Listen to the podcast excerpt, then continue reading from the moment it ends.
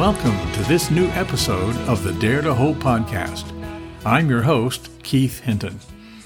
Joanne and I were at an extended family gathering recently. There was a lot of good food, of course. Sitting at my table were a couple of seasoned cooks, one mature in age, the other considerably younger. As they discussed some of the things they had contributed to the meal, they got to talking about recipes and following directions. Finally, one of them said, and the other agreed, You can't just follow directions, you have to watch it. It's done when it's done, not when the directions say it will be done. Now, for me, that's a little discouraging. I'm not a cook, and if I prepare something in the kitchen, I have to follow the directions. My assumption is that if I do exactly what the recipe calls for, whatever it is will turn out the way it should. But that's not always the way it works, is it? And it's just one more reason we hear people say there really are no guarantees in life. Well, in our spiritual life, the same is true. Though we can know our sins are forgiven and we are on our way to heaven someday, the rest of life offers few real guarantees. In fact, most of life is lived in what I've called once in a while the maybe zone. You know, maybe or maybe not. We might or we might not. Or as my parents used to say, we'll see, which was usually their way of saying maybe, but probably not. Perhaps the author of Hebrews was thinking about the uncertainties of life when he wrote in chapter 11 at verse 1 Now faith is the assurance of things hoped for, the conviction of things not seen. The focus of today's message is maybe faith. Let's listen. Several years ago, in a small group of people uh, who got together to study, I was, um, we were reading the book by er- Erwin McManus called Chasing Daylight. Maybe you've read it. It's based on the life of Jonathan in the Old Testament. Um, he was King Saul's son. You remember King Saul, the first king of Israel. One day, as we were reading what McManus had written about verse 6 of the passage of scripture we're going to read in a moment, I found myself impressed with the idea of uncertainty. Uncertainty.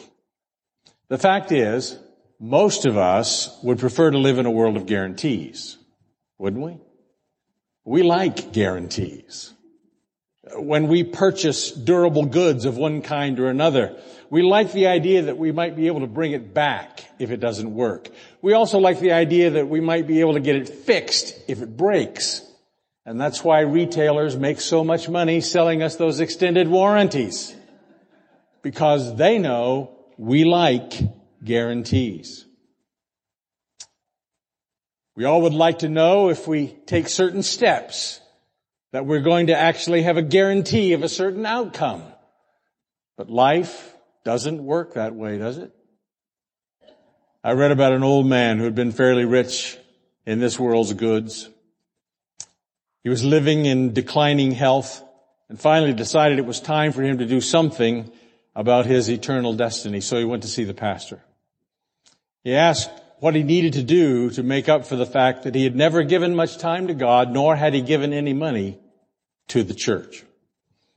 The pastor didn't say anything, but the old man looking at his face kind of thought he must be thinking something. And so the, the, the, uh, the old man finally said, well, well, he said, here's what I think you're thinking. You're thinking it's about time I get around to this, right? Yeah. So feeling conviction, the rich man said, okay, how about if I give every cent I've got to the church? Will that do it? Will that guarantee I will go to heaven when I die? If I give my entire fortune to you? There was this long pause. And then the pastor said, well, it's worth a try. Now, I, I, assume the pastor finally got around to telling that gentleman that the only way to get to heaven is through Jesus Christ, who said, I am the way, the truth, the life. No man comes to the Father but by me. Jesus is our guarantee of heaven. And we may know, we can have assurance that our sins are forgiven. We're on our way to heaven. The fact is, however, after that, most of our life is filled with uncertainty. Yet when it comes to God's will, we often are afraid to act until we have some guarantee of success. And usually that doesn't happen. In 1 Samuel 14, Jonathan uh, seems unsure of what God really wants him to do. Yet he makes a decision that could have seemed foolish to some and in fact could have cost him his life. And he made such a decision without any guarantee that God would deliver him. We're going to look at 1 Samuel chapter 14. 1 Samuel chapter 14. We're going to begin reading at verse 6. Let's go across to the outpost of those pagans, Jonathan said to his armor bearer. Perhaps the Lord will help us. For nothing can hinder the Lord. He can win a battle whether he has many warriors or only a few. Do what you think is best, the armor bearer replied. I'm with you completely, whatever you decide. All right then, Jonathan told him, we will cross over and let them see us. And if they say to us, stay where you are or we'll kill you, then we will stop and not go up to them. But if they say, come on up and fight, then we will go up. That will be the Lord's sign that he will help us defeat them. So when the Philistines saw them coming, they shouted, look, the Hebrews are crawling out of their holes. Then the men from the outpost shouted to Jonathan, come on up here and we'll teach you a lesson. Come on, climb right behind me, Jonathan said to his armor bearer, for the Lord will help us defeat them. So they climbed up using both hands and feet, and the Philistines fell before Jonathan, and his armor bearer killed those who came behind them. They killed some 20 men in all, and their bodies were scattered over about half an acre. Quite a little story. Most of us probably miss that story as we read through those uh, books of the, of the Old Testament. I want you to notice with me particularly verse 6. Let's go across to the outpost of those pagans, Jonathan said to his armor bearer. Perhaps the Lord will help us. For nothing can hinder the Lord. He can win, win a battle whether he has many warriors or only a few. Look, listen, look at those astonishing words. Did you hear it? Perhaps the Lord will help us. Here's what he's saying to his armor bearer. He's saying, uh, there are approximately 250 well-armed Philistines out there, and there are only two of us, and we only have one sword between us. So let's go pick a fight. That's what he's saying. And, and he adds, and who knows, maybe God will even help us. Hear it? Maybe God will even help us. He says, perhaps the Lord will. Maybe. Are you kidding me? Maybe the Lord will help us. I don't, I don't know about you, but I would like to know that the odds are a little more in my favor before I decided I was going to jump on that bandwagon. And yet, most of us will reserve the right to even decline the invitation when we think the odds are in our favor. Maybe, maybe, I want to talk about maybe faith. Maybe faith.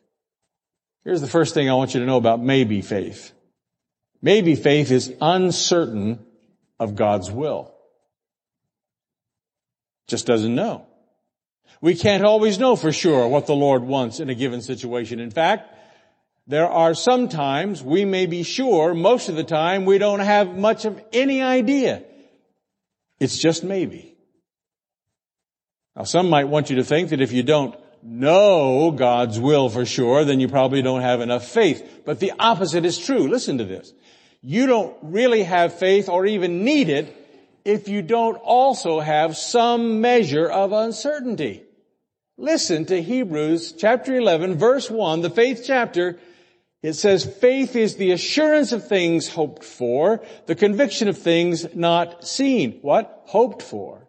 Not seen. Those are words of uncertainty. Faith is the assurance. Faith is what makes us know for sure, even if it's just hoped for, even if it's just not seen yet. Most of the time, we are just unsure, unclear about the right step that we are to take in a given situation. Sometimes all we have, listen, all we have is a sense, a feeling that something is right, but we don't have anything concrete. We don't really know for sure. Here's the truth. If you wait to make a decision or to take some action until everything is crystal clear, then it's likely you won't make a decision, or if you do make the decision, it'll be too late and the opportunity will have already passed.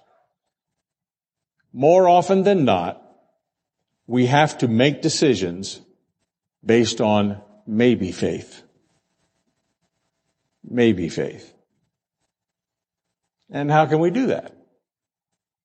Well, we can do it because of point number two here. Maybe faith is certain about God. It is certain about God.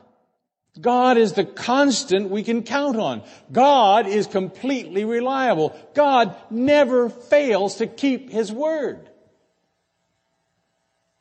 King Asa in Second Chronicles knew that about God when one day in the face of battle, he said, Lord, there is no one like you to help the powerless against the mighty. Help us, O Lord our God, for we, we rely on you and in your name we have come up against this vast army.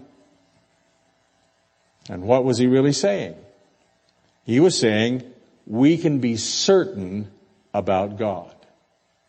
We can be certain about God. Can you say that with me? Let's say it all, all together. We can be certain about God. One more time. We can be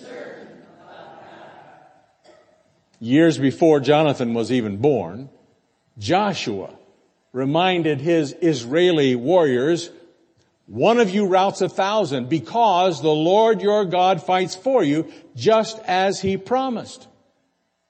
What was he implying? Say it together. We can be certain about God. Centuries later, the apostle Paul was writing to the New Testament church at Rome. He said, what then shall we say in response to this? If God is for us, who can be against us? Or, ready? We can be certain about, that's what he was saying. He was saying what? We can be certain about God. Well, Jonathan knew that God was reliable. He says to his armor bearer, nothing can hinder the Lord. He can win a battle whether he has many warriors or only a few. Jonathan was also aware of God's covenant to give this land to Israel. He had not forgotten the promise of God years before when Samuel said to the people, determined to obey only the Lord, then he will rescue you from the Philistines. Jonathan was certain about God and certain that God would keep his covenant. However, listen, there was no guarantee that Jonathan and his armor bearer would actually survive to see that promise fulfilled. Jonathan knew that God was able, but he really didn't know if God would deliver him personally in this situation. He was uncertain about the immediate outcome, but he was certain about God. All he knew was that it was the right thing to do for Israel to confront the Philistines. He had no idea how God intended to give Israel the victory.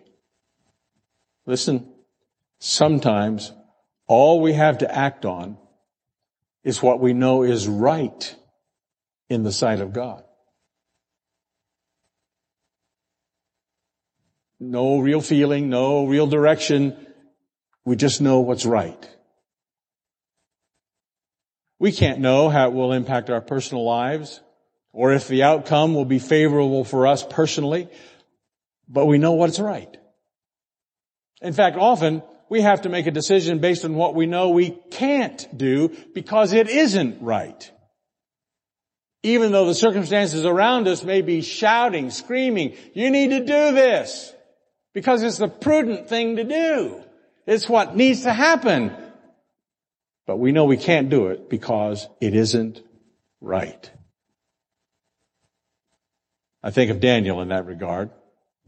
Just before he was cast into the lion's den, you know, jealous commissioners had, uh, that served King Darius had convinced the king that he needed to, to, to declare for about 30 days that anyone making a petition to any god or to any other person besides the king would be cast into the lion's den.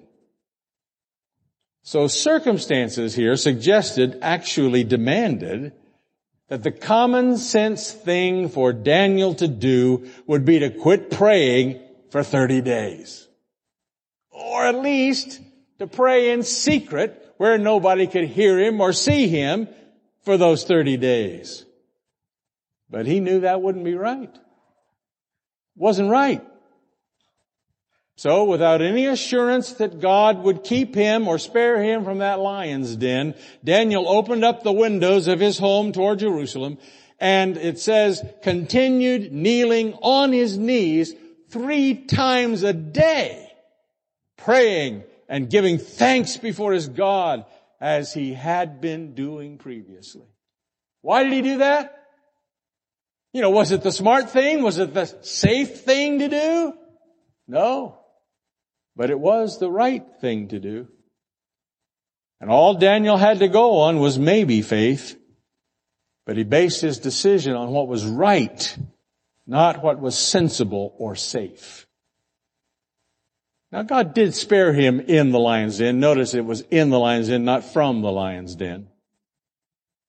But Daniel didn't know how things would end up when he made his decision to keep praying because it was right. Now I'm not saying we need to ignore common sense all the time, but I am saying that sometimes common sense can get in the way of the right decision. More often than not, all we have is maybe faith, but I want to remind you that we're placing that maybe faith in an absolutely reliable God. Amen? You can say amen to that, sure. And that brings us to this. Maybe faith is content with God's actions. Verses 9 and 10 there we read earlier. If they say to us, stay where you are or we'll kill you, then we'll stop and not go up. But if they say, come on up and fight, then we will go up. That will be the Lord's sign that He will help us defeat them. Now, I confess I'm speculating a little bit here, but it seems to me that either way this went, Jonathan and his armor bearer were going to do battle. Either way. Because I was thinking through this. I'm thinking, you know, they're going to step out into the open so the Philistines can actually see them. Those Philistine soldiers will see them. That, oh yeah, they're crawling out of their holes. There is no way those soldiers were going to let them escape back into their hiding places. When they saw them, it meant there was going to be a battle.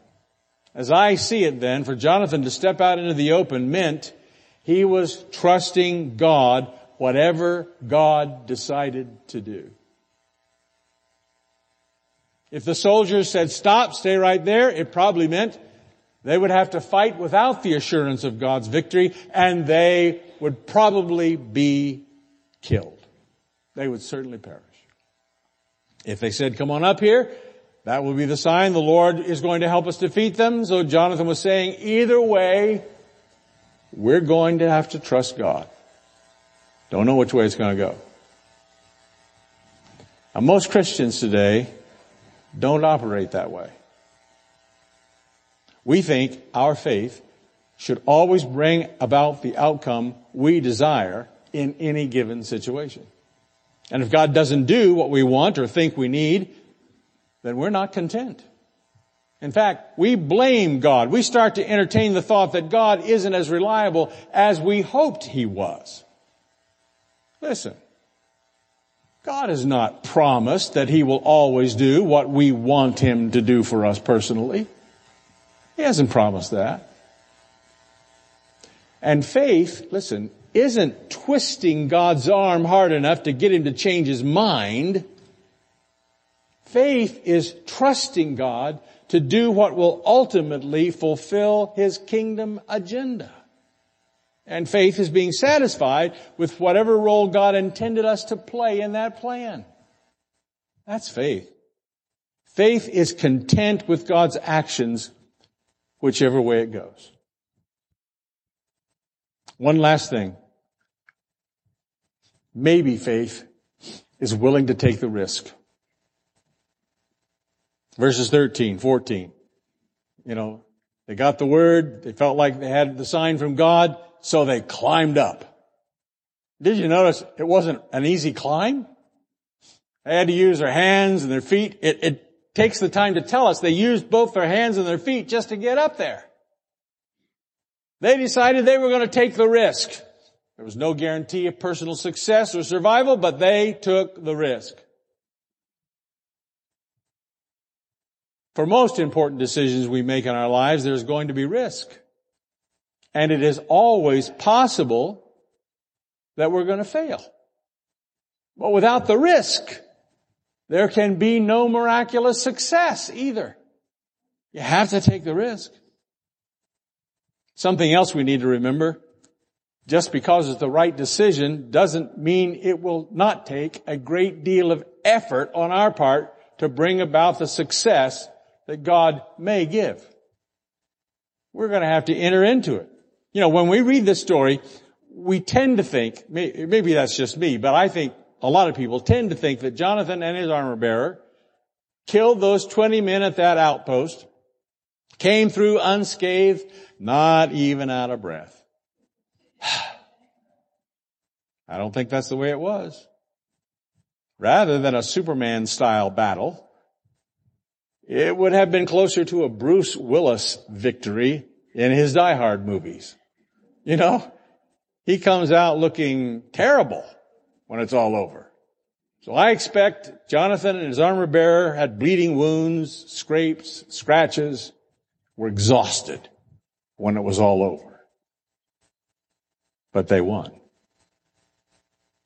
To have the miraculous victories, we may have to take some unreasonable risks giving our best efforts to the battle with no guarantee of personal success or survival. In that book I mentioned earlier, Chasing Daylight, McManus makes this observation. You cannot fail without risking. Isn't that true? You're pretty safe if you don't take any risk. You cannot fail without risking. If you've never failed, he says, it might just be possible that you have never risked. You've never really done it. I want to ask you this morning. What risk may God be actually asking you to take in your life right now? It might be in a relationship. It could be a change in your educational path. The decision may have to do with finances or priorities. Perhaps it's time to make a career move and you're not sure you're actually ready for it. God may be directing you to participate in or even start a ministry for which you don't feel qualified.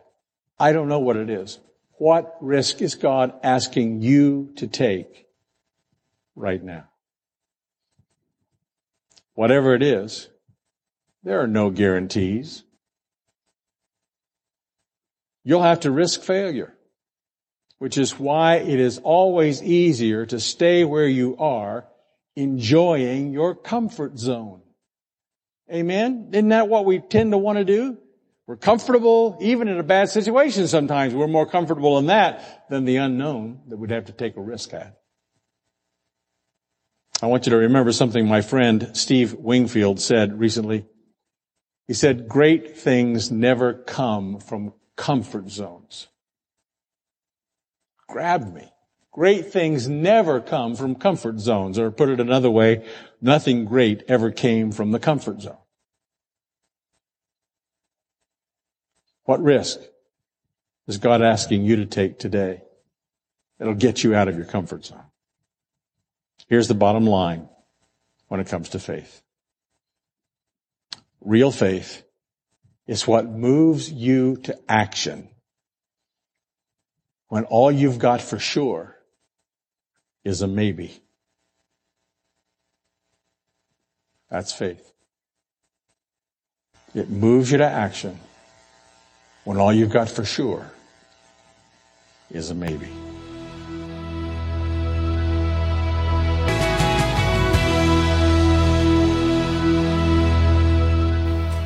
What risk is God asking you to take in these days?